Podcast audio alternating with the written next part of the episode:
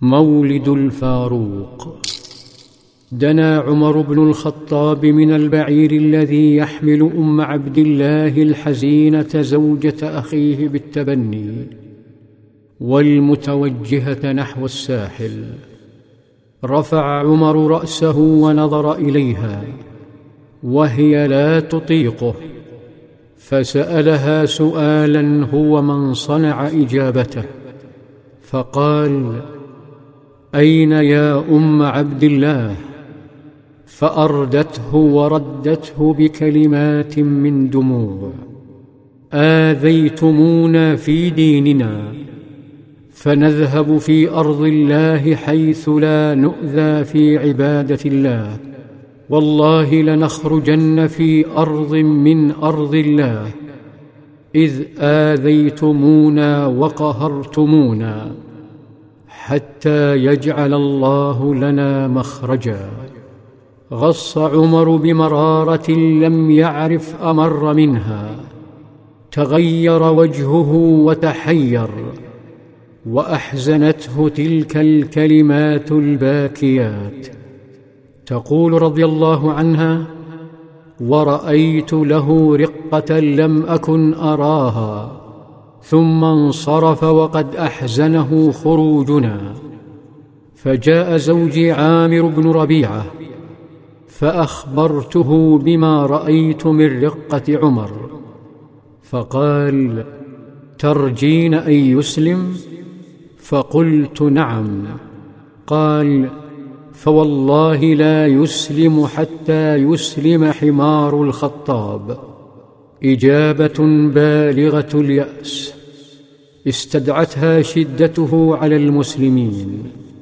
غادرت أم عبد الله وزوجها وأسماء بنت عميس وجعفر وعانقت خديجة رقية مودعة وبكتها زينب وأم كلثوم وفاطمة وودعها أبوها صلى الله عليه وسلم. وودع زوجها عثمان رضي الله عنهم. حملتهم المراكب. ترتفع بهم الأمواج والهموم وتنخفض.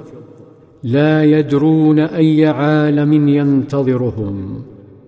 حتى ألقى بهم البحر إلى سواحل الحبشة الساحرة.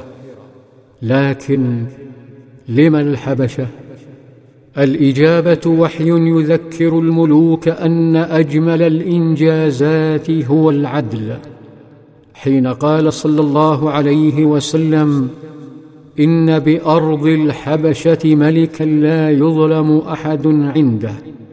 تنفس الشباب هناك حرية وعبيرا آخر. بين غابات إفريقية وأنهارها.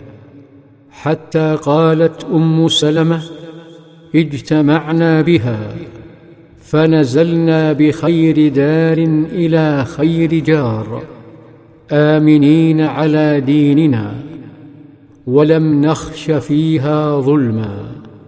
فالظلم هناك حيث يحكم أبو لهب وأبو جهل وأمية وأكوام الأصنام والعادات والتقاليد.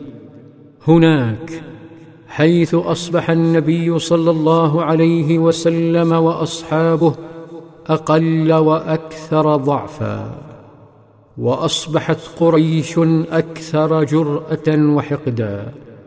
فقد سمع زبانيتها أن الراحلين يشعرون بالأمن وأن هبل واللات والعزى لا قيمة لها هناك.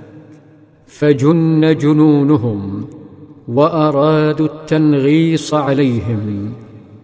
أرادوا تلويث أجواء الحبشة وتكدير صفو أنهار عدلها. اجتمعوا وتشاوروا وبعد لغط وثني قرروا رشوة النجاشي ملك الحبشة كي يعيد لهم أولئك الشباب. أو يطردهم من أرضه. تساءلوا عن الهدايا التي يفضلها النجاشي فإذا هي الجلود. فطافوا الأسواق وجمعوا ما استطاعوا من أجودها. ثم رشحوا رجلين للقيام بهذه المهمة هما عمرو بن العاص وعبد الله بن أبي ربيعة. وحملوهما الهدايا والوصايا فانطلقا. وبينما كانت قريش تنتظر إعادة الشباب كان في طرقات مكة رجل يطوف كالمجنون يصيح ببيوتها بدكاكينها بأسواقها يصيح فتردد الجبال صياحه. خرج عمر يلاحق الرجل وخرج طفله عبد الله خلفهما. وفجأة تداعى الناس فزعين ثم أثارهم ذلك الرجل حتى نشبت بينهم معركة بالأيدي. في ظلال السيرة.